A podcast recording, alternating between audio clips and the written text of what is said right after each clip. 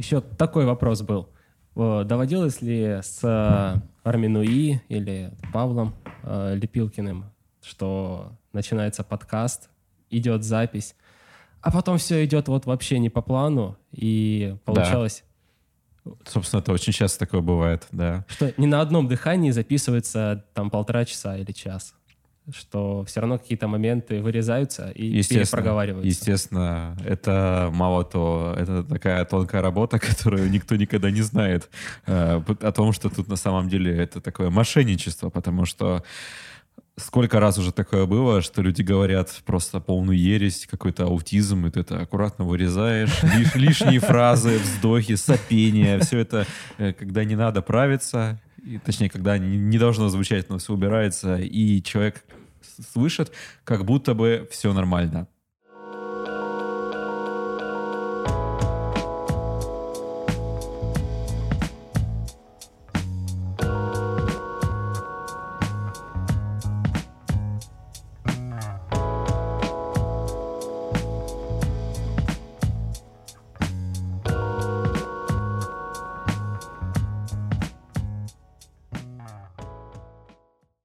Ну что, дорогие друзья, здравствуйте. В эфире очередной выпуск «Медицина на кухне». Сегодня у нас в гостях Марк Волошин, студент шестого курса, который примечателен тем, что входил в первую сотню подписчиков Медача.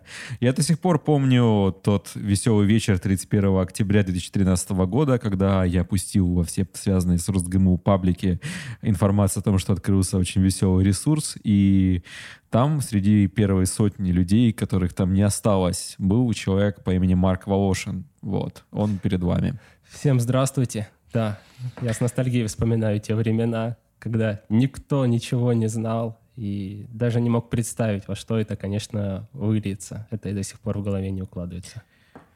Когда ты там только оказался, я помню, что ты хотел создать кружок, посвященный космической медицине. О боже! Да, именно. Слушай, можешь сказать пару слов про это, пожалуйста? Я сразу скажу, что я полный шизоид. Мне постоянно возникают какие-то мысли, идеи, которые в большинстве своем не имеют никакого продолжения. Да, конечно, мне тогда очень интересовал космос.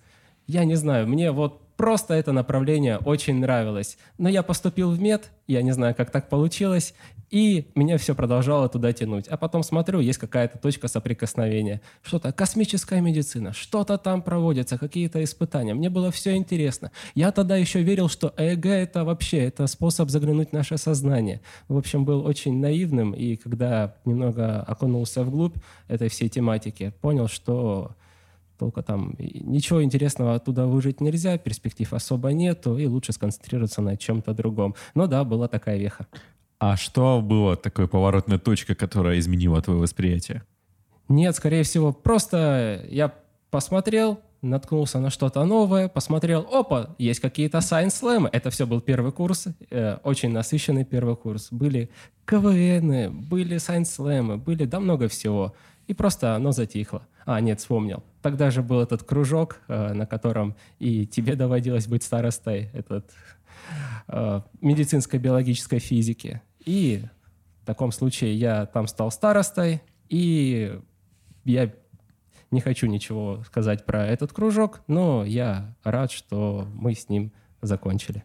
Я помню, у меня там были презентации про лазеры в медицине. Я использовал там слайд с лазерной винтовкой из Fallout 3. Это я запомнил точно.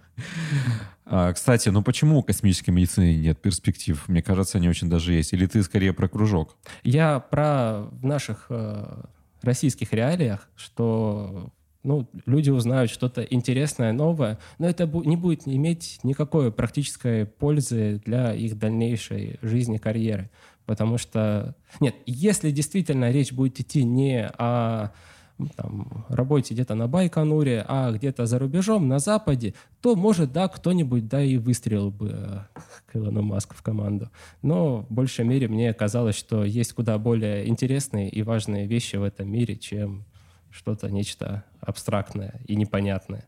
А какими кружками ты еще руководил, помимо того, что сейчас ты вот онкологией занимаешься? Вот до этого вот промежутки с первого по шестой курс было еще что-нибудь? Да, вот первые два, может, три курса это была медицинская биологическая физика.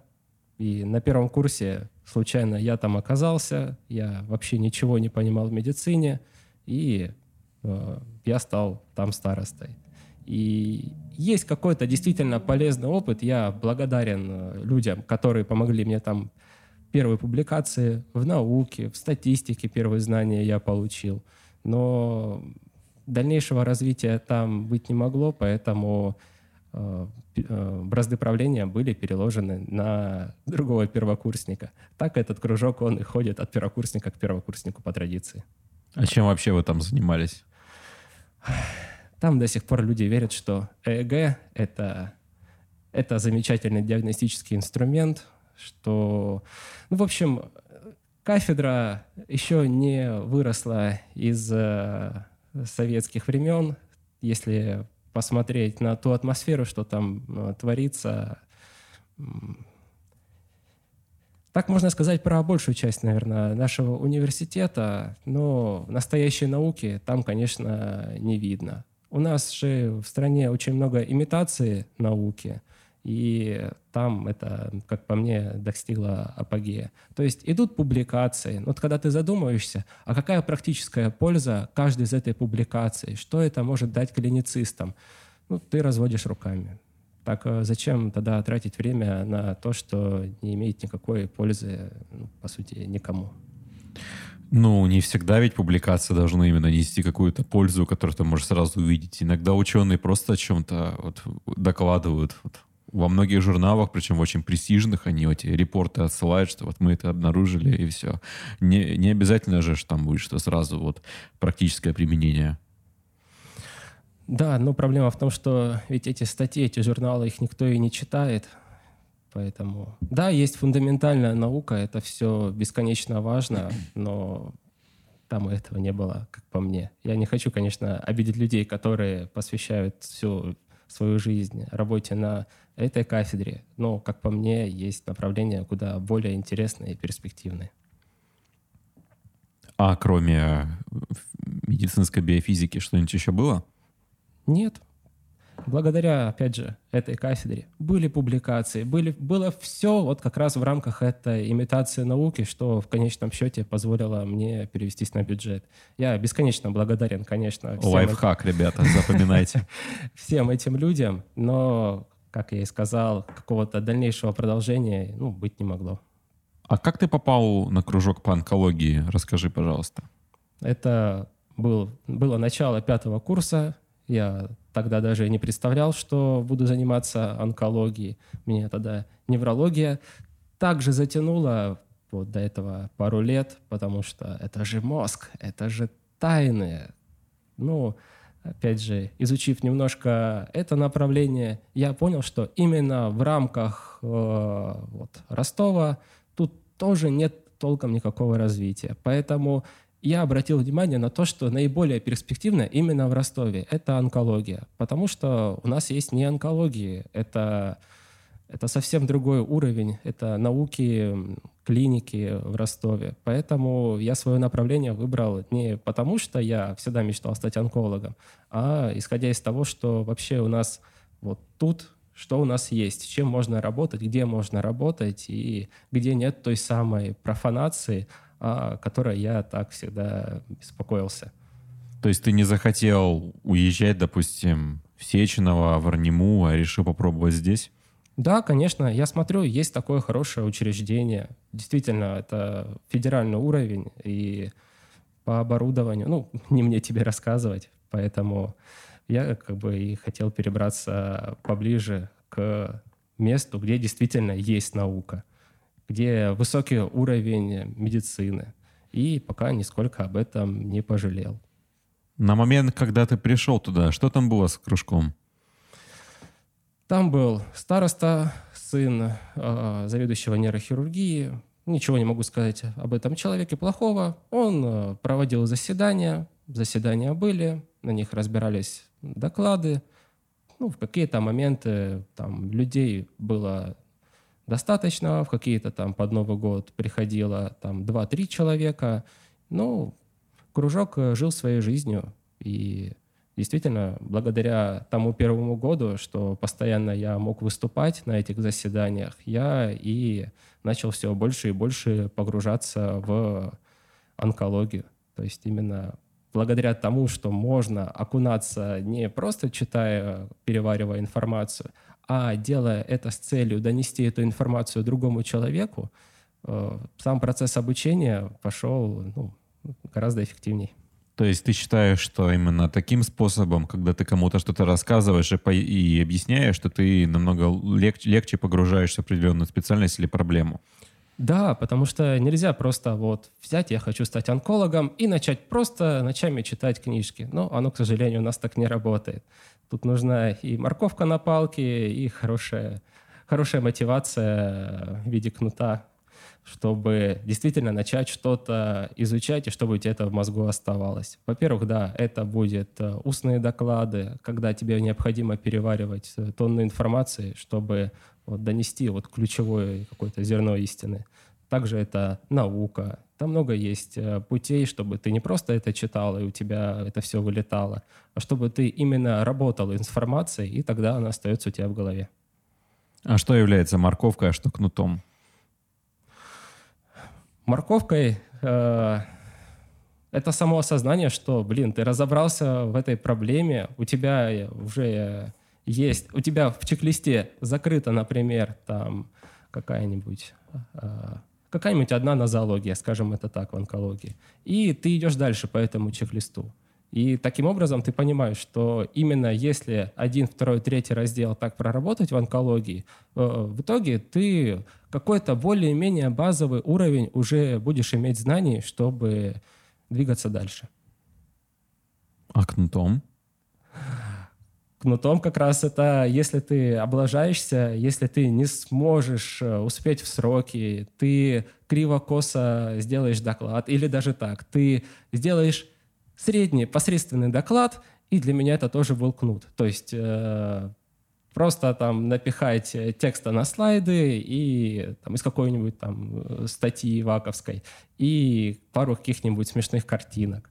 Не знаю. То есть плохая работа для меня это и был кнут. А тебе не кажется, что для многих людей морковка является возможность каким-то образом скостить себе обучение, там, получить э, автомат на экзамене или вообще баллы для ординатуры и прочее?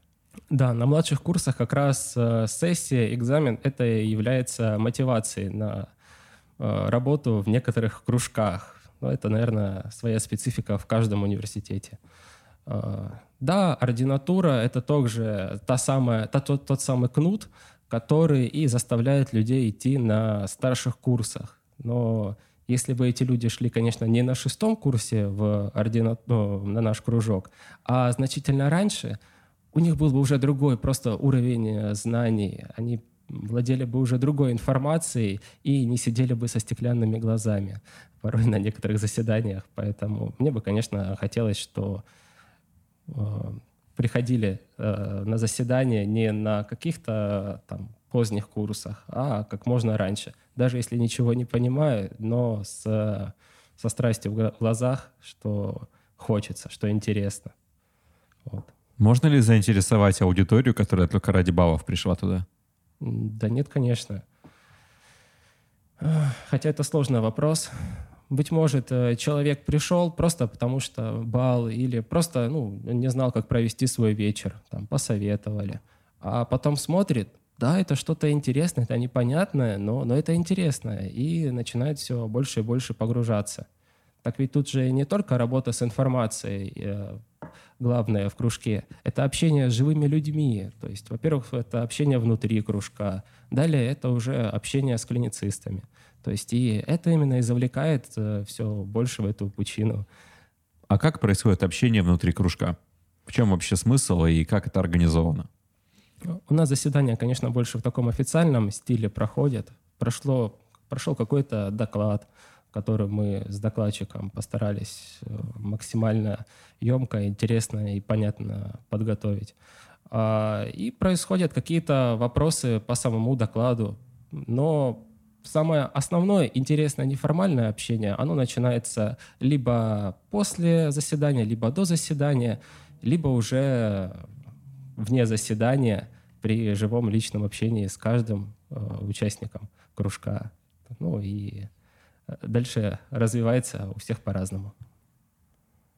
А что вообще является официальным форматом кружка и неофициальным? И бывает, э, что они совмещаются или превалирует какой-то из них? Я еще ни разу не видел э, официального формата, ну, неофициального формата, потому что у нас присутствует обычно кто-то из врачей, э, из преподавательского состава, кураторы, которые, скорее всего, не смогут вписаться в этот неофициальный формат. И... А что вообще это значит неофициальный формат кружка? Ну, это как о, вот у вас проходят, может, э, в Медаче какие-то неофициальный. Я даже не знаю, как у вас это правильно назвать. Ну, ты понимаешь, о чем я. Да. То есть... У него не, этих вещей нет названия. Вообще оно, наверное, называется лекторий, но я знаю, что лекторий — это не совсем корректное название. Это означает помещение для лекции, но как-то так а, при, прижилось, что я не могу от этого отказаться. Я просто подсмотрел, это было в 17 году у всяких там Курива Гутенберга и прочее. Ну, лекторий Куривки Гутенберга. Думаю, а, ну, типа, они так мероприятие называют, интересно. Но оказалось, что это означает помещение, но отказываться уже от этого никак нельзя. А, но в то же время вот официальный он там шутить нельзя, например, или что? Какие-то рамки накладывает это, официальность? Или чем это отличается от неофициального? То есть чего нельзя делать на официальном кружке? Нет никакой четкой границы. Просто все общаются, как общаются. Ну, Неофициальный формат — это действительно вот формат медача. И зачем нам делать какой-то неофициальный, если есть уже вы? То есть все наши люди, докладчики, активисты, они же могут спокойно прийти и выступить в в любом формате у вас на ваших мероприятиях. Но мы очень редко делаем мероприятия, а у вас там буквально каждую неделю или каждую две, или сколько раз? Ну, у нас каждый месяц в среднем получается. А мероприятия научно-популярные, они в Ростове есть, да, не только вот в Медаче, сейчас у нас там э, есть э, мероприятия Non-Science Fiction, например, тоже научпоп. Есть э, курилка Гутенберга. Ну, есть разные мероприятия, где человек, если он хочет э, выступить в неформальном общении, то может это сделать. Что ты будешь делать, когда ты поступишь в ординатуру? Ты передашь кружок достойному человеку? Это, это моя боль. Я не знаю, потому что в прошлом году куратор решил, был другой куратор, и он сказал, что вот ты будешь, ты будешь старостой. И, и, и круто, и что. Но как в этом году сложится, я себе даже не представляю. Потому что есть действительно у нас, кто на кружок ходит, у нас много сильных. Есть... В общем, я не знаю, как это все развернется. Пока что это моя боль и нерешенный вопрос. Я не знаю, кто принимает такие решения. Куратор, может кто-то сверху захочет э, какого-то определенного студента поставить э, во главу кружка. Тут э, нет никаких правил, просто уже по факту будет смотреться, а кто может, кто, кто бы лучше всего проявил себя на роли старосты. Я вижу, что ты вложил ну, достаточно значительную часть своей души и я вижу, насколько тебе тяжело а, дается сама мысль, что ты можешь перестать быть к этому причастным. И все же, за это время, пока ты там находился, какие ты сделал меры, чтобы сделать этот кружок действительно интересным? Сразу скажу, что я, наверное, плохой староста, потому что я всегда недоволен своей своей работой по факту. Мне бы хотелось как можно больше туда времени вкладывать, чтобы было, может, больше заседаний, было, может, больше научной активности у каждого участника. Но проблема основная, что люди пропадают, и я с этим не могу ничего сделать.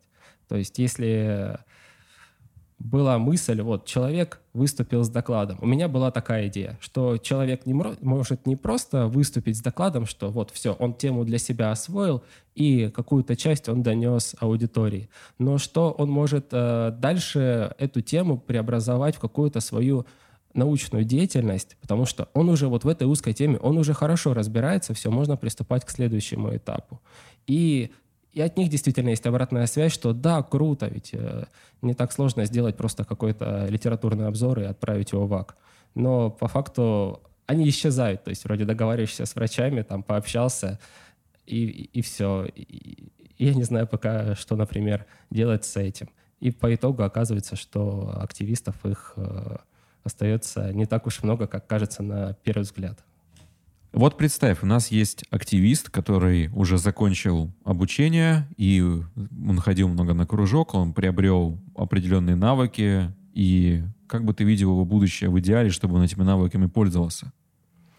Ну, во-первых, у него будет не только навыки, знания, у него будут и связи. Ведь, э, возможно, главная задача кружка — это нетворкинг. Это чтобы человек э, мог э, начать сотрудничать с клиницистами по какой-то уже определенной теме.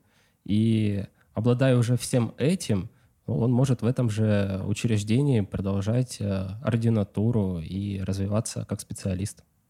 То есть ты видишь кружок как некий клуб, который как вот в старинных университетах находится, что позволяет как бы образовать горизонтальные связи с разными людьми, и человек, который находится в этом кружке, он получает, если он все делает правильно, он получает такой бонус, который позволит ему очень быстро находить нужных людей и уметь общаться с ними. Да, конечно, так изначально и задумывалось, потому что человек, он, он хочет э, в эту специальность, он э, хочет не просто читать учебники, книжки, но уже хоть каким-то образом участвовать в жизни того учреждения, где он хочет э, проходить свою дальнейшую ординатуру. И как раз знания, связи, какие-то навыки — это задача кружка дать этому человеку их. Ну, то есть в идеале кружок должен э, быть связан с э, тем конкретным учреждением, э, где этот человек будет потом работать. Да, конечно. Ну, не конкретным учреждением. Он может интересоваться онкологией у нас, поступить в Питер, в Москву. Ну, тогда связи нивелируются ведь все по сути. Потому что, допустим, Ростов никак не был связан э, с Петербургом, и когда туда переехал в ординатуру, и мне никакие знакомства здесь не помогли абсолютно оно интересно получается. Вот примеры из личной жизни, что в прошлом году довелось, э, благодаря своему кружку, съездить в Москву на одну конференцию в Третий мед Евдокимова, онкологическую. И там начинаются каким-то образом уже развиваться одни, вторые, третьи связи. Да, конечно, хорошо, когда у тебя уже есть э, знакомство в том учреждении, где ты ходил на кружок, чтобы там дальше уже продолжать ординатуру. Но он может стать трамплином и не только в Москву, в Питер, но куда-то и повыше. Ну, тогда кружок должен каким-то образом посылать студентов на конференции или что-то еще подобное, потому что если он э, становится такой вещью в себе, то это бесполезное занятие. Да, но это все происходит индивидуально. То а есть... вы, вы посылаете на конференции? Или что-нибудь делаете? А, на самом деле это хороший вопрос. Были бы люди, если бы я тебе рассказал, сколько у нас есть э, активистов, у которых на данный момент э, есть публикации. Сколько? Я могу назвать вот 3-4 человека, которые вот действительно, они сейчас что-то делают, что-то работают. При том, что людей ходит значительно больше. И пока что с этим делать, ну, непонятно. То есть при этом они даже находят как-то связи порой вне кружка, то есть постфактум узнаешь, что человек, он уже тут закрепился, он с кем-то познакомился, он с кем-то сотрудничает каким-то образом. Ну, кружок лишь является подкреплением или э, путем возможным наведения будущих мостов.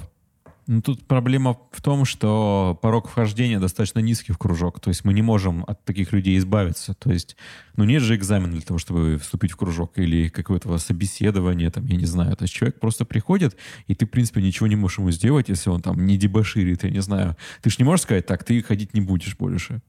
Ну, я не знаю. Или можешь?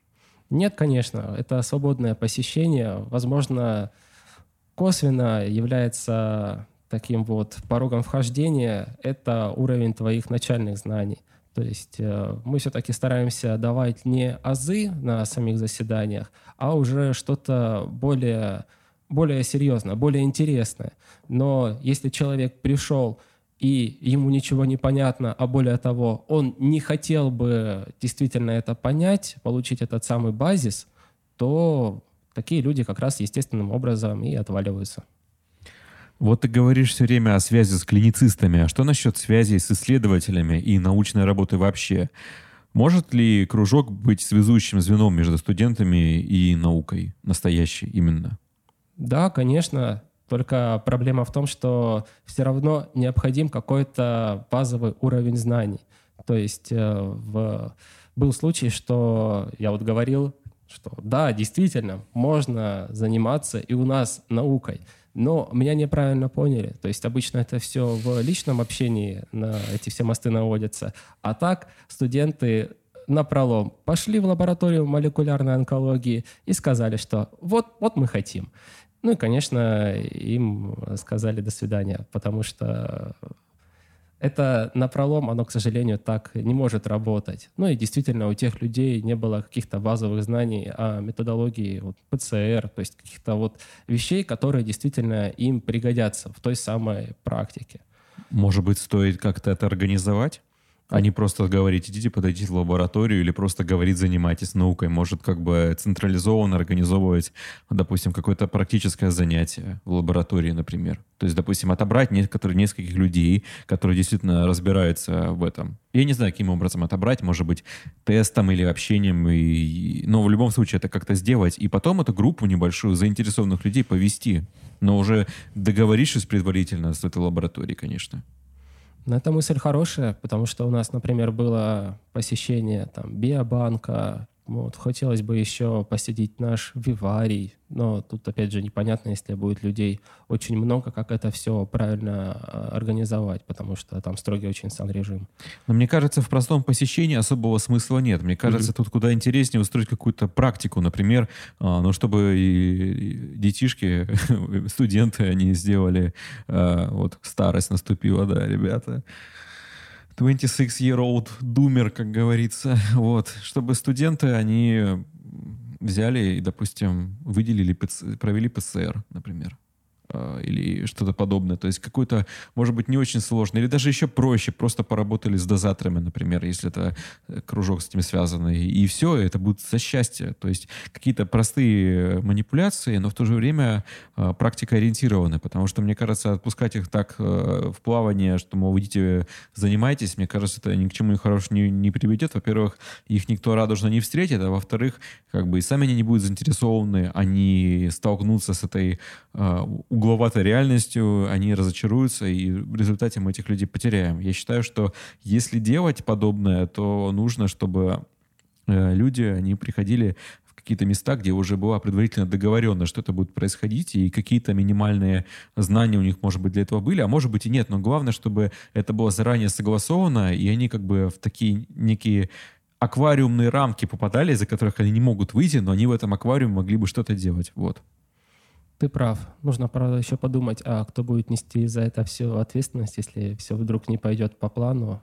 Ну, а с другой стороны, если их просто отсылать, а кто несет ответственность в этом, если будут просто приходить? Ну, если просто приходить. Ну, еще вопрос в том, насколько большая это будет группа. Гораздо проще действительно вот одного человека в одно место посоветовать, потому что ему там интересно, другого в другое. То есть э, все равно у нас их не так уж много, действительно, людей, которым это все было вот, действительно интересно. На многих кружках а, а, люди также выполняют какие-то а, работы или даже ассистируют, например, как на кружках по хирургии. Люди много да, спрашивали про ассистирование, работу как в качестве среднего медицинского персонала. Но я тогда им рассказываю про то, как проходит ординатура в рамках неонкологии, что вот там за два года студент, ну, уже ординаторы могут э, во всех отделениях, по всем операциям, все посмотреть с головой, что сейчас э, может не иметь смысла делать то, что вы все равно увидите в дальнейшем. Но у тех ординаторов, у них порой не хватает каких-то базовых знаний э, первое время при общении с врачами. И наша задача как раз э, дать эти самые базовые знания. Поэтому я не думаю, что в этом необходима спешка. То есть это как э, набор минимальных знаний, которые они могут потом всегда использовать. То есть вы закреп, закрепляете им фундамент.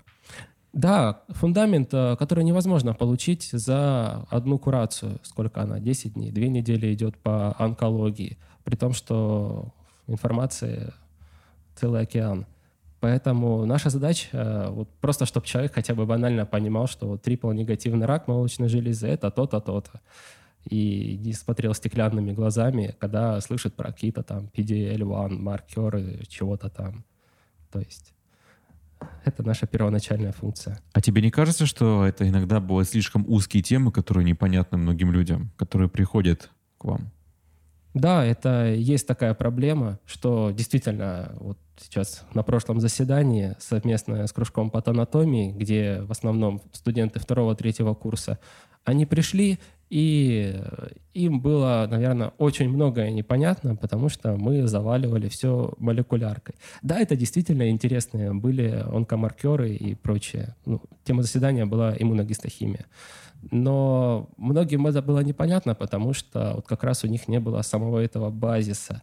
Что делать, как решать эту проблему, неизвестно, потому что одним может быть тогда скучно, другим, наоборот, непонятно. Но пока мы хотим брать планку повыше, чтобы те людям, которые непонятно, но которые действительно хотят в этом разобраться, им можно помочь уже за кадром, за э, за заседанием в личном общении показать, что вот есть такие-то, такие-то источники, тут все просто, понятно рассказывают. И ты с человеком пообщался, показал, что как, и смотришь, действительно, он продолжает ходить, видимо, продолжает э, развиваться, и у меня есть надежда, что, возможно, через некоторое количество лет они действительно тоже станут не только старостой кружка, но и хорошими, сильными онкологами. А как совмещать баланс между азами и сложными вещами, потому что приходят люди разной подготовки, и, соответственно, им разные вещи будут интересны и понятны? Вот такой очень коварный, может быть, вопрос.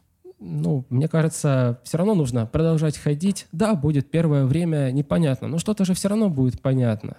То есть э, человек будет проходить один, второй, третий раз, он будет наполнять свой мозг какой-то информацией, у него будут возникать вопросы услышал там про хайпек, а что это, а что это? Пошел в интернет, посмотрел. А что это?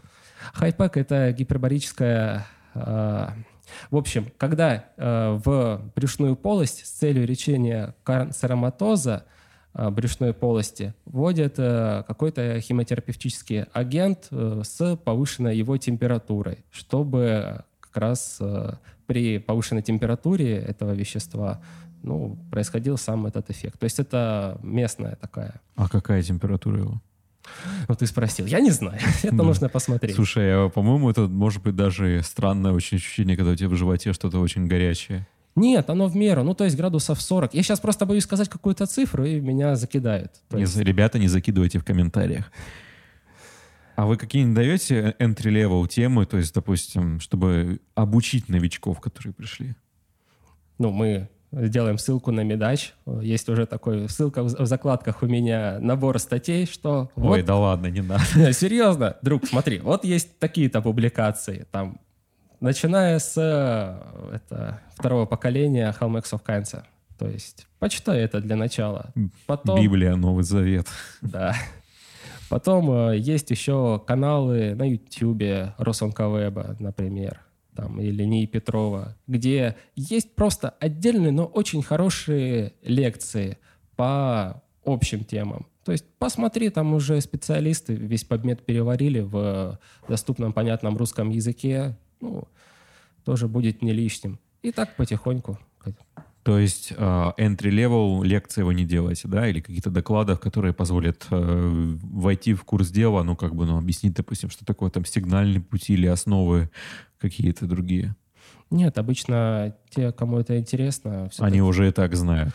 Они, если не знают, они слышат какое-то слово, они зайдут на заседание, там, где-нибудь его себе запишут или сразу в Google вобьют, посмотрят. И это же все равно процесс не моментальный, что человек бац и э, знает онкологию. На твой взгляд, люди сейчас э, работают с информацией лучше, чем 6 лет назад, когда ты только поступил? Возможностей стало значительно больше. Но процент людей, которые, которые действительно работают с информацией, мне кажется, он не изменился. Да, благодаря тому, что появились новые инструменты, стало значительно проще работать с информацией, получать доступ ко всему, что тебе нужно, ко всем статьям через SciHub, ко всем... Рассказываешь про него студентам? Естественно, первое заседание, оно и было посвящено... Типа как найти статьи, да, ребята? Да, то есть даже на первом заседании, не помню, ты присутствовал или нет, на том, где было как раз введение про доказательную медицину и вообще по всем источникам, которые вы можете использовать. Нет, боюсь, что нет, меня тогда не было. Да. В общем, по, после того заседания, чтобы этот доклад, он не ушел в никуда, ну, была написана статья, которая действительно потом узнал, что людям помогла работать с информацией, там, например, для создания своих докладов, либо же для поиска информации для научной работы. Ты бы хотел заниматься больше наукой или больше клиникой? Вот давай, раз ты упомянул научную работу. Я сейчас э, даже не до конца определился, а куда я иду. Мне бы, конечно, хотелось э, все-таки стать э, онкопатологом. Но это уже как сложится с ординатурой. Тут, блин, хотя Не рассматриваешь высшую школу онкологии? Нет. Почему? Ну, потому что мне сказали, что это только Москва и Питер э, в нашем онкоинституте. А ты бы не хотел переехать? Нет, я уже корнями осел тут. Мне очень нравится Ростов. Тут действительно есть уже учреждение с э, тем уровнем, который, который необходим для успешной карьеры. Почему онкопатология? Почему вообще -то вот тебя заинтересовала онкология? Ну, я не думаю, что только из-за онкоинститута. Мне кажется, это еще какие-то личные причины и какой-то интерес к этой специальности, направлению даже, огромному направлению там с тысячами вариантов развития. Сложилось точно так же, как у меня изначально сложилась онкология. Я посмотрел а, на несколько шагов вперед. А что на... Нет, я вообще про онкологию имею в виду, не только онкопатологию. Почему онкология вообще? Почему онкология? Потому что у нас есть э, такое учреждение. А кроме? Кроме, ну, потому что это вторая причина смертности, по некоторым данным. Первая. И это действительно... А, да, ладно. Из глубоких вопросов э, э, рак желудка моей бабушки в несколько лет назад. Возможно, это... А почему возможно? Это меня и подтолкнуло, наверное, рассмотреть э, онкологию в качестве... А потом, да, сложилось, что смотрю, у нас есть такое крутое учреждение, как э, не онкология. Смотрю, да, действительно, тут э, очень много всего интересного. И закрутилось, завертелось там. А все-таки почему онкопатология в дальнейшем? Ты хочешь именно заниматься морфологией и фундаментальной частью больше, чем, допустим, ну, таракальщиком быть или прочим? Э, хирургию никогда не рассматривал. Это просто почему-то мне это не интересно. Онкопатология, потому что это наиболее востребовано. То есть э, посмотрел а после того, как я закончу ординатуру, где будет интереснее всего и где будут лучше всего возможности. Ну и если в другие специальности там есть слишком большой конкурс, и еще не факт, что ты устроишься именно вне онкологии, то в онкопатологии есть большой дефицит кадров. Это одна из причин. Вторая, что там э, очень высокий уровень на данный момент оборудования, всех возможностей, и планируются большие перемены в лучшую сторону, что из хорошего сделают еще лучше каким-то чудом. Поэтому мне всегда нравится, когда есть развитие, а не стагнация в то место, куда я иду. И это и послужило основой выбора. Каким должно быть отношение к кружкам и написанию работ студента, который еще не определился своей специальностью, например, на первом, на втором на курсе, может даже чуть постарше? Ну, во-первых, э, писать научные работы на самом деле это довольно просто. То есть э, если это какой-то литературный просто обзор куда-нибудь в АК, это же просто взять какую-то хорошую публикацию э, Куда-нибудь в Медач. Это, да, это просто перевод, компоновка уже готового материала. Даже если у вас слабый английский, вы заодно его подтянете. То есть не нужно порой с нуля ничего писать. Если это какая-то экспериментальная работа, то Тут же не нужно сразу вот окунаться в эту пучину непонятного и проводить какой-то эксперимент. Тут также все начинается опять с написания это литературной части, ну, как литобзора по этой теме. И сразу вы можете написать примерно статью, полностью готовую, прежде чем вы возьмете, не знаю, там, пипетку в руки. И после этого уже вы будете точно знать, какой у вас дизайн исследования, что вам может лучше изменить, что хуже. Вы сразу столкнетесь с тем, что, а что нужно будет по статистике делать, потому что статистика — это возможно, просто темный лес для многих студентов. Они на нее забивают, делают какую-нибудь выборку с там, десятью 15 пациентами, допустим, а потом смотрят, что по статистике у них ничего не работает. То есть все, если продумать на начальном этапе, то потом оказывается, что работа научная — это довольно-таки просто. Я, кстати, хочу заметить, что студенческая наука — это не обязательно какие-нибудь вестники странных академий, странных городов, а, э, допустим, мой хороший товарищ и друг — это Илья Калинин, который из Москвы, а, который сейчас э, в нескольких лабораториях у него был опыт, и Несмотря на то, что он далеко еще не окончил университет, у него сейчас планируется публикация в достаточно серьезном журнале, так что, мне кажется, студент вполне это может делать. И мне кажется, кружок должен давать ему возможность это делать, то есть направлять его туда, давать ему ресурсы для взаимодействия, потому что если студент просто придет, допустим, я хочу тут написать работу там по такой-то теме, ему же в отделении или там в лабе просто пошлют его, он же будет просто никто, а тут фактически он будет уже как, а, то есть кружок, как бы это такие люди, которые за него поручаются и говорят, что да, это нормальный парень или нормальная девушка, которая это сможет сделать. Ну а если вот смотри, вот студент приходит э, в университет или в академию, у него вот глаза разбегаются, потому что очень много кружков. А как выбрать, куда идти, куда не стоит идти на начальных курсах, а куда пойти можно, и наоборот, куда лучше идти пораньше?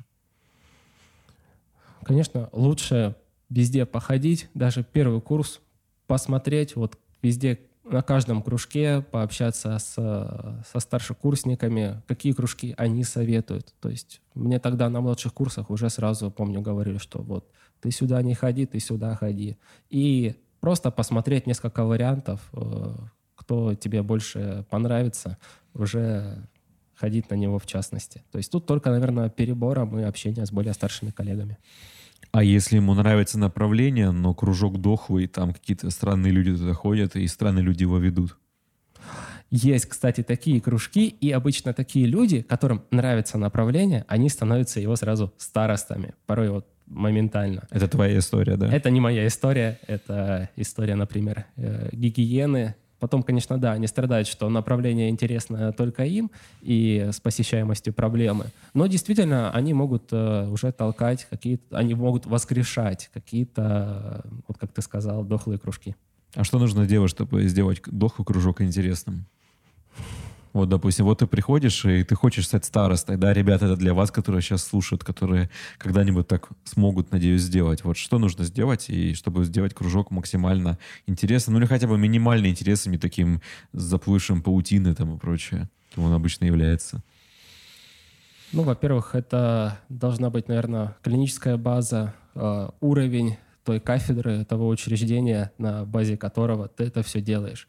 Если это все-таки какая-то, не буду называть конкретные примеры, но кафедра, которой сторонятся все студенты, то маловероятно, что ты сможешь действительно все-таки воскресить его. Ну, это мое личное мнение. Там, вам нравится какая-нибудь кружок по физкультуре. Вот ли, э, врач по ЛФК — это ваша мечта. Но на этот кружок всех э, толкают э, либо силком, либо сама кафедра ну, с плохой репутацией. То, ну, что вы тут можете сделать? То есть зачем вам именно быть э, руководителем кружка, на который никто не хочет ходить?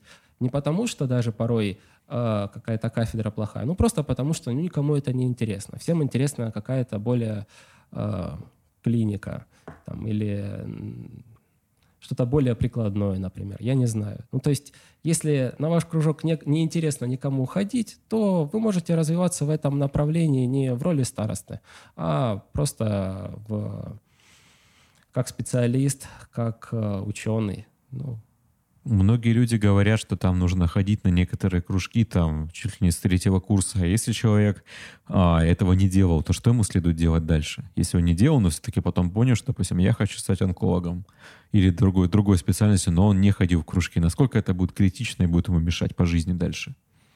Ну, можно на самом деле из шестого курса, хоть там в середине шестого курса пойти на кружок по онкологии, это никогда не поздно, действительно. Просто более усердно погрузиться во все это океан информации, и достаточно быстро можно получить тот самый фундамент. На самом деле информации не так уж и много. чтобы получить тот самый базис. Я не думаю, что есть какая-то проблема в том, что да, желательно, чтобы человек как можно раньше пошел уже на кружок и окунулся в ту область, которая ему интересует. Но если ну, не сложилось у него, например, с какой-то специальностью до этого, и он понял в последний момент, что его интересует нечто другое, ну, ничего страшного. Да, я вот еще о чем хотел поговорить.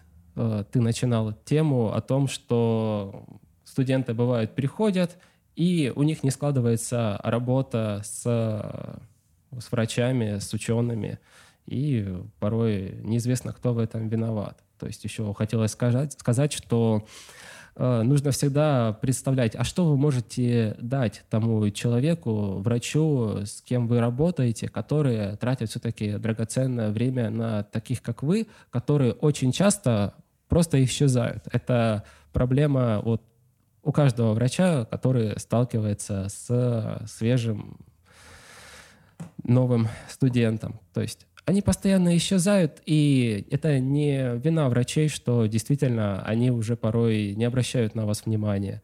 Просто нужно всегда понимать, а что вы можете ему дать. То есть для этого нужно приобретать какие-то полезные навыки. Например, меня в свое время очень выручила статистика. То есть, закрыв полностью вопрос статистикой, овладев ей, оказалось, что это очень многим полезно и тоже очень э, помогает в нетворкинге. Если же это какой-то навык э, работы с литературой, с э, англоязычной информацией, это также, также, также очень приветствуется. То есть э, Полезных навыков, их очень много, их нужно развивать, и тогда вы будете востребованы всеми врачами, и вас будут рвать на части. Назови давай еще раз самые-самые полезные навыки для студентов, которые он прямо должен вытащить из медицинского университета, ну или если он не вытащил, то нагнать прямо в ближайшем будущем. Самый важный навык — это навык работы с информацией, чтобы вы хотя бы на каком-то интермедиат уровне владели английским в чтении, и тогда вы можете найти ответ на абсолютно любой вопрос из медицины, тогда вы можете э, вот, получить доступ ко всей информации, которая есть на данный момент в медицине. То есть это самый важный навык, и с него нужно начинать. Теперь вспомни вот эти типичные ответы одногруппников, которые, ой, а мы не знали, где информацию брать и прочее, да, вот спустя много лет, когда ты понимаешь, что есть Google Scholar, PubMed там, и ты можешь, и есть еще SciHub ко всему прочему, и тут такой вопрос, да. Мне кажется, вообще он в современном мире даже стоять не может сейчас. Нет, ну, конечно, есть какие-то области, которые не были исследованы, но вряд ли это то, о чем говорят студенты. Кто ищет, тот всегда найдет. Если человеку действительно это интересно, он просматривает, например, медач или еще что-либо, он неизбежно натолкнется на публикации, в которых будет э, сказано, где, что и как искать. То есть о Sci-Hub е говорили миллион раз. Там, если не слышали про LibGen, то советовал бы его изучить, потому что если Sci-Hub дает вам доступ ко всем статьям на английском языке, то LibGen ко всем книгам. И все. Этих двух источников, этих вполне достаточно. Все, что на все, что вы хотите посмотреть в PubMed, можно не даже через Google Scholar, а через просто обычный Google забить на английском языке, там в конце добавить NCBI там, или PubMed. И все, у вас есть э, уже возможность посмотреть э, статьи по интересующей вас теме. Загнать это все через Sci-Hub, все, то есть информация перед вами. Осталось нажать автоперевод в Google всего, всей страницы, и все. И вы можете спокойно читать на машинном русском, который не уступает английскому. То есть это на самом деле довольно просто и быстро можно этим навыком овладеть, если будет желание, если будет потребность, та самая морковка на палке и какой-нибудь такой хороший кнут можно понтоваться исследованиями перед одногруппниками, они там обсуждают какой-то препарат, и говорят, а ты такой, а вообще-то там нет доказанной эффективности, вы знаете об этом, да? Я пытался, это, конечно, не находит одобрения. Ну, учитывая, как часто можно услышать в нашем университете о препаратах или методах лечения, которые не имеют э, медицинской доказанности какой-либо, то каждый раз делать свои замечания себе дороже. Потому что я помню, у Никиты Жукова была такая мысль хорошая, что вот вы слышите, что можно... Вы слышите какую-то ересь про гомеопатию. Встаньте, поднимите руку, скажите, что это все не имеет э, доказательной базы. Э, была какая-то подобная мысль, я, возможно, переврал источник, но я не считаю, что это правильно каждый раз э, вставлять свое слово, если ты с чем-то не согласен. Но если тебя спросят, ты, конечно, можешь ответить. А следующие навыки какие еще должен взять студент? Я бы очень рекомендовал статистику, потому что это, оказывается, очень востребованный навык, который довольно просто получить. То как есть... его получить? Есть, например, вот самый лучший онлайн, ну, самый лучший видеокурс э, на русскоязычном пространстве от StepPeak. То есть, если... А, Stepik.org. Угу. Да, то есть забить э, статистика Stepik, вы увидите там 8-9 уроков по... А если ты идиот, вот как я, например? Я, я, я понятия не имею работы нормальной статистики. Это стыдно, тяжело, но у меня было тяжелое детство, тяжелая кафедра э, организации здравоохранения, и поэтому, извините, я инвалид, я не понимаю статистику нормально. Вот если вот такой тяжелый случай, я знаю, что это нужно, и нужно знать, что такое хи квадрат и критерий студента нормально, что там что такое пи и прочее. Если ты вот там слаб, что делать? Как освоить? Вставить себе спички в глаза, вот просто привязать себя к стулу и просмотреть эти 15 часов от степик. Я просто уверен, Они что... Они на, на русском? На русском, то есть поэтому оно все и удобно. То есть... Э, Ссылку обязательно прикрепим к посту. Да. Да, действительно, они дают тот самый фундамент. То есть ты это все законспектировал для себя, чтобы не влетело-вылетело. И все, ты можешь открывать SPSS э, или что вам больше нравится, ну, это программа для работы со статистикой, вбивать туда свои данные и уже работать непосредственно с тем, что вам нужно. А как вообще со статистикой у студентов, которые там учатся или ходят на кружок? Я понимаю, да, все плохо, да? Да тут и у врачей, да, у всех, в принципе, статистика у многих представлений. Вот я посчитал, что у этой группы там такой процент, э, у этой группы такой процент, все, на этом. То есть без каких-то критериев, вот порой просто процент, для них это уже статистика. То есть без гипотезы нулевой, без ничего. То есть, э, конечно, у нас, у нас с этим все сложно. Да, я, допустим, понятия не имею, что такое там метод Каплана Мейера, например, О. о котором я недавно узнал. То есть, хотя, наверное, должны меня об этом или были учить, ну или учили, а я все прослушал, но тем не менее я потом с этим сталкиваюсь и понимаю, это знаешь, как э, человек, который вырос не знаю, без какой-то части тела, и он как бы, ему она нужна, он не может ей пользоваться. Или, допустим, как, наверное, на что-то похоже на амблиопию, когда uh-huh. человек не может, э, ну, если он в детстве плохо смотрел э, глазом, например, у него там катаракта была, какая-то травма и прочее, мозг э, разучивается э, эти сигналы дешифровать, и потом не может нормально это делать. И тут, наверное, это то же самое. То есть, если ты недополучил статистику, потом в научном медицинском мире тебе достаточно паршиво живется. Согласен. Тогда почему а, люди не преподают нормально статистику в университетах, не делают на нее такой акцент? Ведь это настолько важно, то есть это, это все, то есть как бы, ну, ну серьезно. Это, это даже дело не в том, что там какие-то там суперисследования. Я просто говорю о том, чтобы понимать эффективность работы препарата или эффективность работы чего-то. То есть я не говорю о том, чтобы э, врачи бежали там, занимались там научной работой, но хотя бы чтобы понимали, что пишется, и понимали э, о том, стоит ли доверять этой статье или нет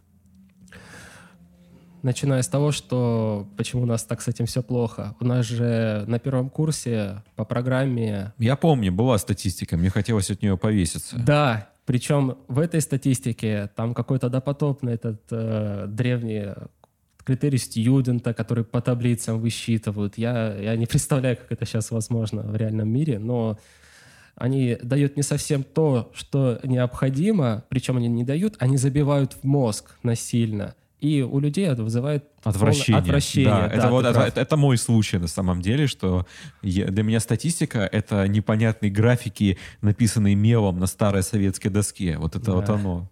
И типа, о боже, нет, только не это сейчас. То есть я воспринимал это просто как наказание какое-то. Мне хотелось побыстрее, чтобы это закончилось, как-нибудь добить и потом все, не вспоминать. Вот. Да то время, когда она тебе действительно нужна, ты порой просто не знаешь, а где мне найти ту информацию, чтобы понять, как это все сделать. И тут как раз вот необходим тот самый базис э, в виде того же самого степика. То есть степик может использовать полный придурок, да, который вообще ничего в статистике не понимает, но хочет ей заняться. Он даст тебе полный базис вот прям по всем критериям. Я бы вот даже потом прикрепил к этому посту одну таблицу, где есть все критерии, которые покрывают там 90% твоих потребностей в статистике. Э, и далее, если тебе нужен какой-то конкретный критерий, то есть степик — это понимание. А чтобы тебе что-то конкретно посчитать, ты просто э, на YouTube забиваешь тот или иной критерий, э, там дописываешь SPSS или в какой программе ты это все делаешь, и там тебе на видеоуроке покажут, что куда нажимать. Ты как мартышка на своем примере. Там первое время все так же повторишь, и все, у тебя есть результат. Но благодаря степику у тебя есть понимание, как это все работает. Хорошо, следующий навык. Какой? Нетворкинг? Ну, да, конечно, безусловно.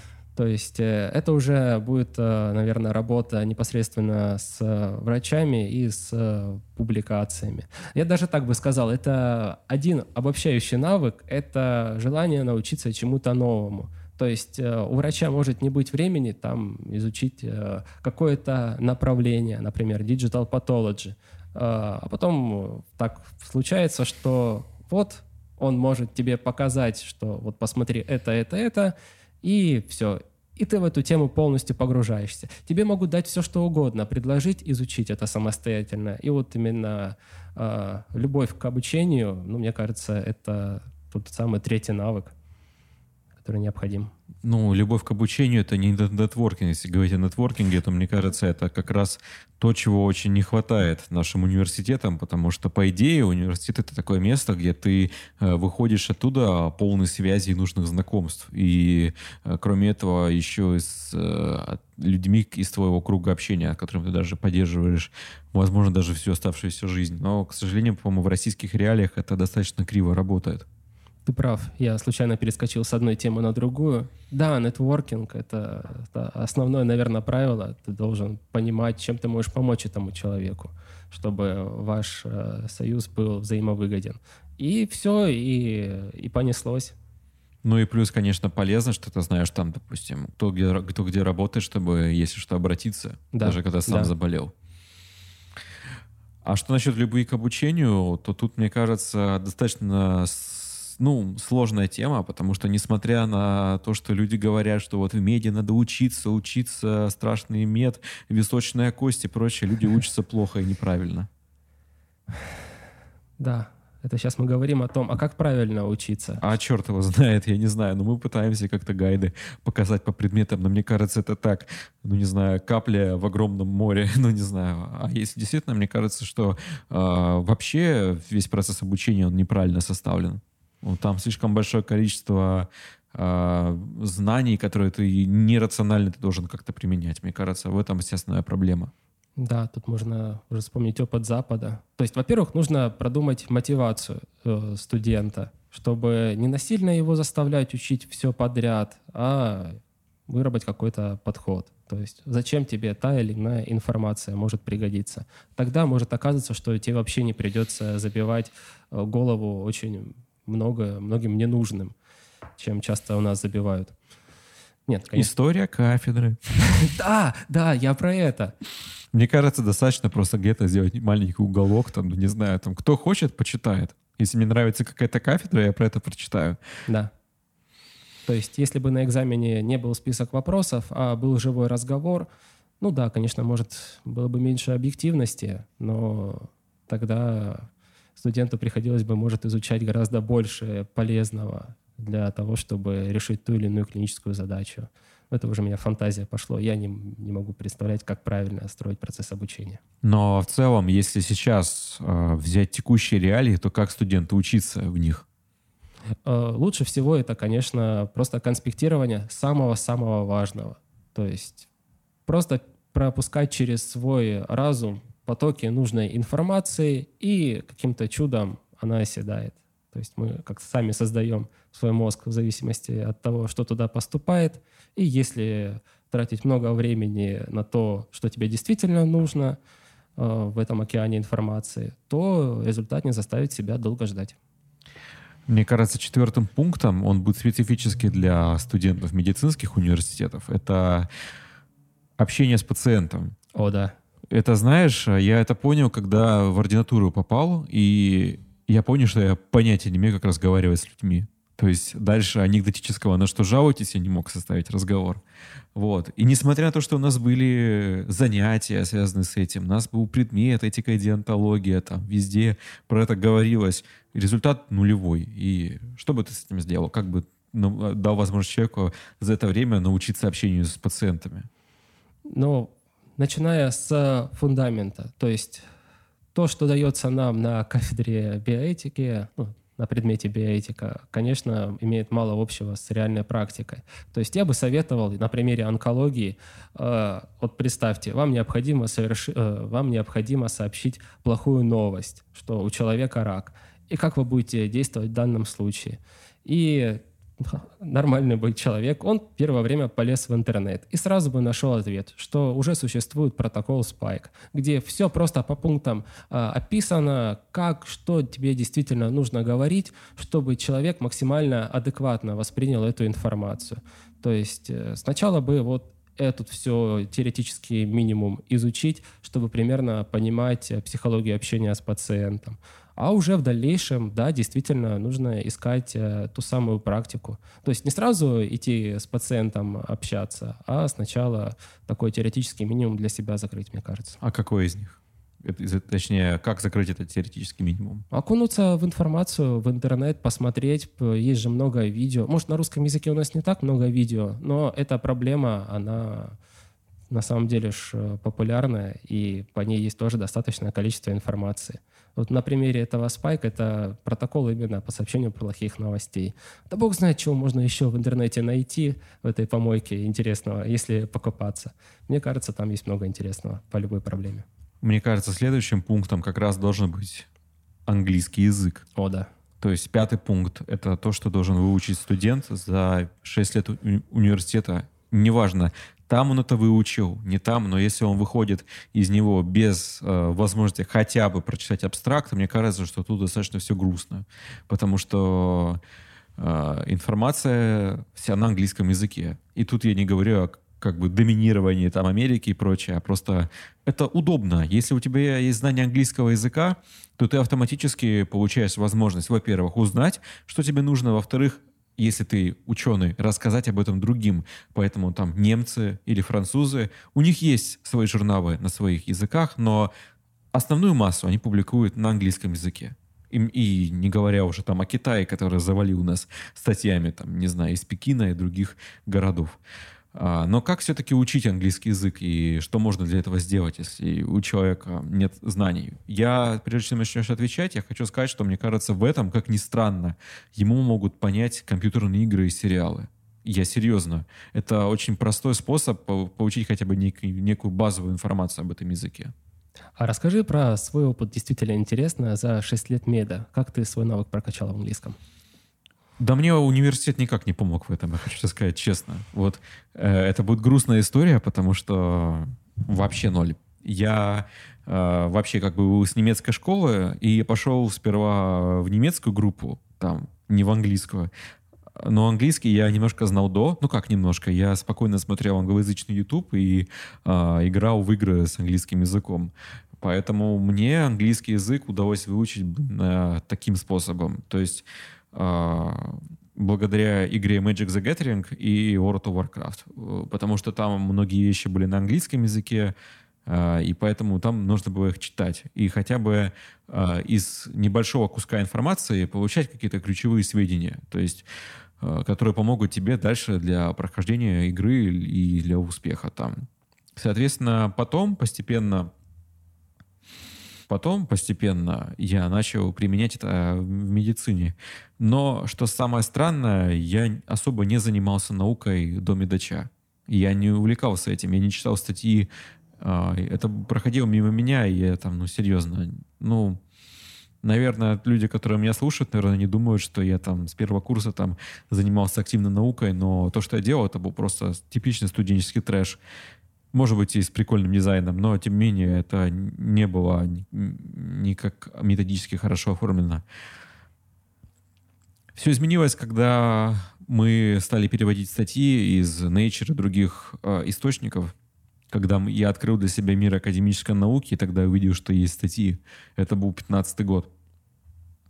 Но тогда уже все изменилось, и где-то за э, месяца 4 я уже понял основы э, работы с этим всем и без проблем научился гуглить и находить нужную информацию именно по ключевым словам и зная уже сразу журналы где-то стоит искать. Поэтому мне кажется, что все это очень можно быстро оформить э, как навык, но для этого нужно просто практиковаться. То есть самому лично этим заниматься, потому что, допустим, у меня не было какого-то преподавателя, который заставлял это делать. Это не было моей научной работой. Нет, э, я просто искал для себя и для медача. И сейчас, на самом деле, я могу по любой теме найти э, пачку статей, из которой можно сварганить обзор, ну, не знаю, за часа за три. И это будет достаточно.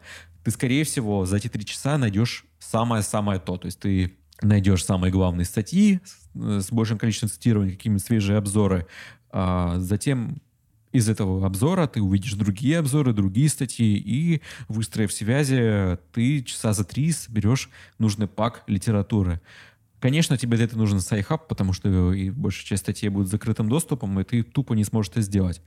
Но, по идее, этому всему должен обучать университет. И английскому языку, и поиску информации, и работе с пациентами. Но, к сожалению, этого не происходит. Да это проблема. По английскому языку, возможно, кому-то может быть полезна и интересна такая мотивация в виде там, перевода статей для начала там, для медача. В дальнейшем может оказаться, что ваши навыки перевода будут полезны для хоть какой-то подработки во время студенческой поры. И может закрутиться так, что... Ну, на самом деле, сейчас достаточно грустно с переводами для медача. Ты ведь в курсе? Не совсем. А, ну, на нас Nature наехала. Да? Да, серьезно, да. А, мне пришло письмо счастья от них, и там было про то, что, мол, удали все, пираты. Вот это поворот. Да, серьезно, да. А, они обиделись за то, что мы не лицензировали вот эти disease primers, их, которые там, инфографику, и типа сказали, ну, нарушение, типа, наших интеллектуальных правил, с нашей собственности, давайте а, вы все удалите, и иначе вам будет очень плохо, да. И вот сейчас чем в общем, мы сейчас это все удаляем, к сожалению, но мы надеемся, что мы сможем это все лицензировать, поэтому с переводами пока мы временно прекратили. Нет, вообще не будут э, а, выходить. Но в любом случае мы делаем переводов сейчас намного меньше, чем авторского контента. И сейчас, с другой стороны, как бы, если ты делаешь авторский контент, тебе в любом случае нужен английский язык для этих обзоров. Да. А у вас бывает, что люди приходят, они нулевые, но с большим желанием? И... Да, конечно. Практика. Только практика может э, помочь человеку это сделать. Я вообще воспринимаю медач как такой разросшийся научный кружок и МНО. То есть это такая сублимация э, желания получить нормальный университет, а ты там не учился, но ты как бы хочешь получить э, все из этого воображаемого университета, и чтобы оно было вот уже прямо сейчас, а не в следующей жизни. Но в некотором смысле оно так и работает, потому что если человек приходит и начинает работать с информацией, то он неизбежно этому обучается. Потому, и, и самое главное, что в принципе, что мы, что ты занимаемся одним и тем же делом. Мы, обучая других, обучаемся сами. Да.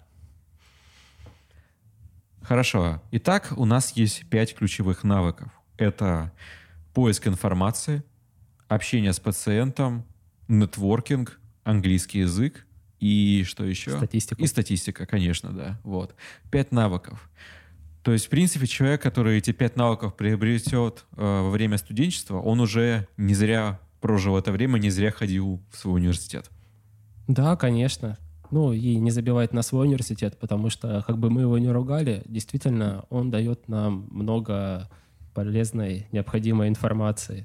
То есть нет, в любом случае, как бы, знаешь, что тут интересно? Я неоднократно общался с людьми, которые являются такими противниками высшего образования, которые говорят, о, типа, университет не нужен там и прочее, да, вот, вот Стив Джобс там не учился, и он молодец. Мне кажется, люди вообще не понимают, что высшее образование, даже если оно кривое, оно, особенно если медицинское, оно, мне кажется, очень здорово переформатирует твой мозг, на самом деле, и твое сознание, сознание а, работы с данными и умение общаться с людьми. Мне кажется, без университета ты не сможешь это вытащить, потому что университет — это тут есть, понимаешь, как бы чем фишка? Тут люди одни, они думают, что университет это такое ПТУ э, для этих, для навыков, а другие думают, что он не нужен. Мне кажется, заблуждаются и те, и другие. Я с тобой согласен. Именно по медицине без высшего образования никуда. Возможно, есть какие-то специальности, не знаю, там, гуманитарные, то есть э, на кого там работал Стив Джобс, не помню. Не, мне кажется, как раз гуманитарное это тоже, в первую очередь, это, это такое, знаешь, классическое образование, как вот сейчас университет Дмитрия Пожарского открывается, где там латынь, древнегреческий, вот это как раз настоящее гуманитарное образование. Мне кажется, без образования, когда можно самому, в принципе, освоить, это э, дизайн, например, или да. программирование, хотя это спорно. Мне кажется, человек, который хорошо отучился в мехмате, именно там компьютер сайенс там и прочее, то э, там тоже высшее образование ему нужно. Так что мне вообще кажется, что без него никуда, на самом деле. Я сейчас пытаюсь как бы найти аргументы против высшего образования, как бы подумать, а, а оно вообще не нужно, а на самом деле я понимаю, что я не могу так сказать. Как бы я не хотел мне попытаться. Кар... Мне кажется, у человека мотивации просто не хватит длительное время что-то для себя учить. То есть этим университет и примечателен, что ты на этом конвейере и школы сразу попадаешь в какую-то область, где ты прикован на 4-6 лет и в тебя будет загружать информацию, и ты волей-неволей, наверное, захочешь все-таки уже реализоваться в этом направлении. И тут ты начинаешь сверх программы что-то на себя нагружать. То есть без этого толчка, пинка, мне кажется, никто бы не захотел там тот же самый, то же самое программирование изучать вот просто так слепую. Ну, тут можно все-таки найти мотивацию, но с другой стороны, это намного сложнее. Хотя теоретически ты можешь а, те же книги про о медицине прочитать дома, но мне кажется, это ты не сможешь так это учить, как в меди. Конечно. Ты не сможешь себя так замотивировать и прочее. Ты не сможешь, и у тебя не будет контроля. И не будет учителей, которые будут тебе постоянно живую информацию из своей практики накладывать на всю эту информацию из книг. Даже если это устаревшая информация и преподают ее э, доисторические дедули, но тем не менее все равно это лучше, чем их отсутствие. Да. То есть э, доморощенные медики, там, не знаю, с медицинских всяких двачей и прочее, где они там есть, типа, с, которые, не имея образования, пытаются советовать по, типа, по статьям и прочее, э, они, у них нет э, никакого базиса дальше. Они понятия не имеют, а, что там за каждым, каждой болезнью идет биохимия, и она очень сложная, и биохимия, и патофизиология, и прочее. То есть это годы работы, и даже если тебе кажется, что ты не запомнил ничего, что на все у тебя каша в голове, на самом деле ни, нифига не каша. Ты потом просто понимаешь, что у тебя на самом деле очень много знаний. Да. Ну и основной еще плюс это, как ты упомянул, это системность, что захватывается все какие-то специальности, все фундаментальные дисциплины, ничего не упускается. То есть ты не можешь что-то упустить, потому что у тебя должны быть все чек-листы в зачетке зачеркнуты, чекпоинты. И благодаря этому действительно нет, нет, нет никаких пробелов в твоем образовании. Я почему это сказал. То же самое в онкологии. Человек, если хочет получить э, максимально, вот, закрыть какую-то, не только в онкологии, какую-то свою специальность, он должен для себя представлять, что из себя представляет вот в информационном этом болоте его специальность, что ему нужно для этого изучить. Он может на, накидать для себя список, что вот, оказывается, важна там важна молекулярная биология, например, и его этого направления, что очень часто это встречается в публикациях важно еще что-то. Ну, то есть это везде индивидуально, но когда у тебя есть целостное представление, а что тебе предстоит изучить, и ты методично, системно, не хаотично просто там читаешь в ленте одни, другие, третьи статьи по своему направлению, в итоге у тебя куча дыр, пробелов э, в голове. А вот систематично закрываешь каждый пункт из этого списка. Тогда у тебя действительно будет комплексное образование в той области, которая тебя интересует. Ну, ты знаешь, это достаточно тяжело самому себе сказать, а, боже, какая бездна здесь, я никогда это все не смогу понять. Да.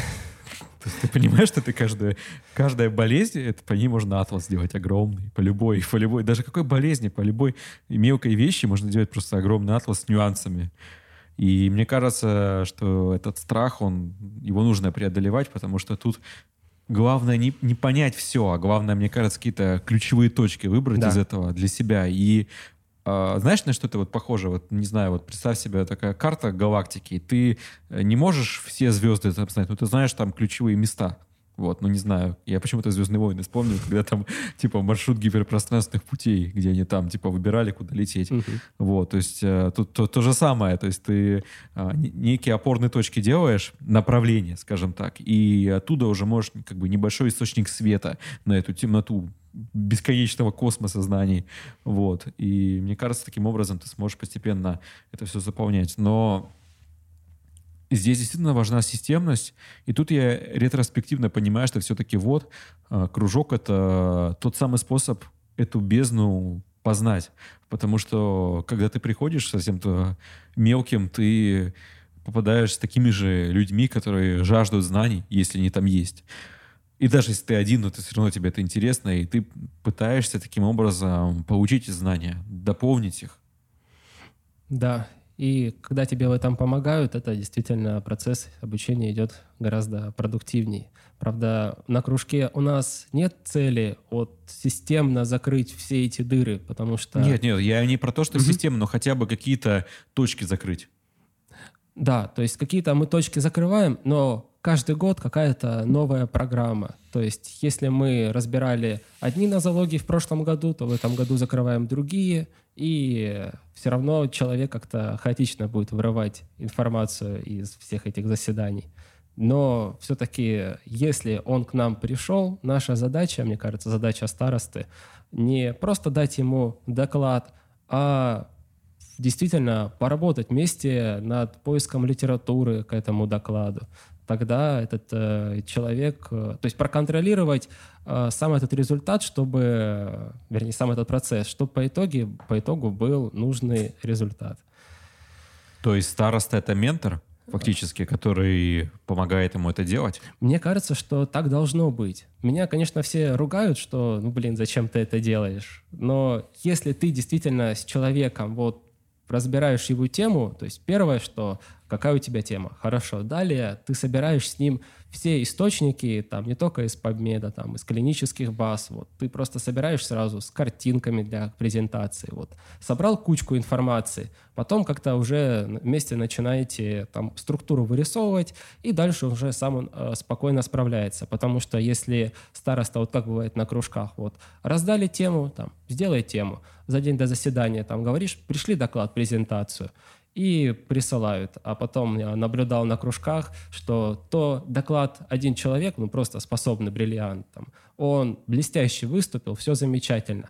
Следом за ним, ну, доклад просто ужасный. И это же тратит время всех окружающих, которые, которым приходится все это выслушивать. Да и человеку, который взял, взял этот доклад, э, нет никакой особо толку то есть низкое КПД его образования в момент подготовки доклада. Поэтому, конечно, староста кружка, он должен следить за этим процессом в первую очередь, чтобы каждое заседание, оно, каждый доклад в каждом заседании, он действительно был проработан.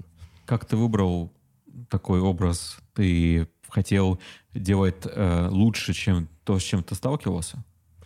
Ну, во-первых, да. Во-вторых, э, мотивация еще шла от вас. Вы пришли там на первое заседание. Ох, как круто! И вы мне как-то сразу такую планку поставили, что надо так тянуть каждое заседание.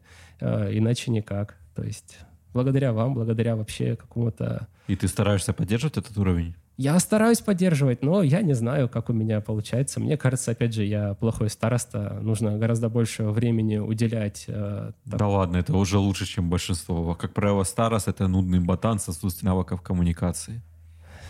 Не знаю.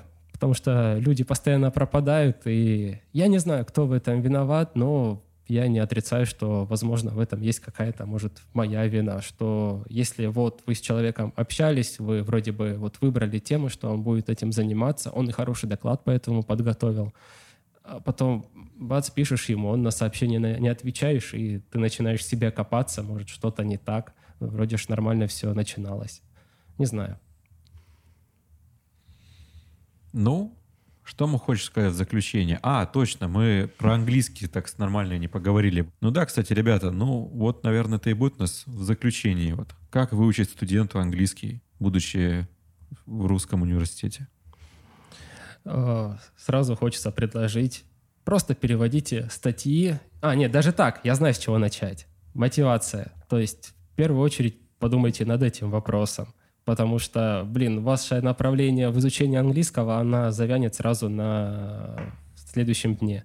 То есть зачем вам это нужно? То есть когда вы ответите для себя на этот вопрос, э, можете выбрать, поставить себя в какие-то рамки, чтобы у вас не было пути назад. Это наиболее эффективно, потому что все мы лентяи. И если, например, вы сказали, что вот мы переведем там такую статью там для, неважно, научной работы с каким-то врачом, для медача, да, для какой-то организации за какую-то финансовую мотивацию, неважно. Но старайтесь себя ставить в такие рамки, где пути назад нет, и тогда, конечно, не будет этих проблем с мотивацией. По поводу мотивации вспомнил этот мем с этой совой дуалингва, которая типа я вырежу, я вырежу твою семью, если не будешь там учить английский. Да, он же сейчас только что вроде появился, как я заметил. Да, но при этом как выстрелил, да? Да, да. Ну что, ребята, все. Большое всем спасибо. Спасибо, Марк. Спасибо тебе большое. Это было восхитительно. Я рад, что была такая возможность выгор... вы... выговориться. Ходите на кружки, занимайтесь наукой, не подведите. До свидания. Медач forever.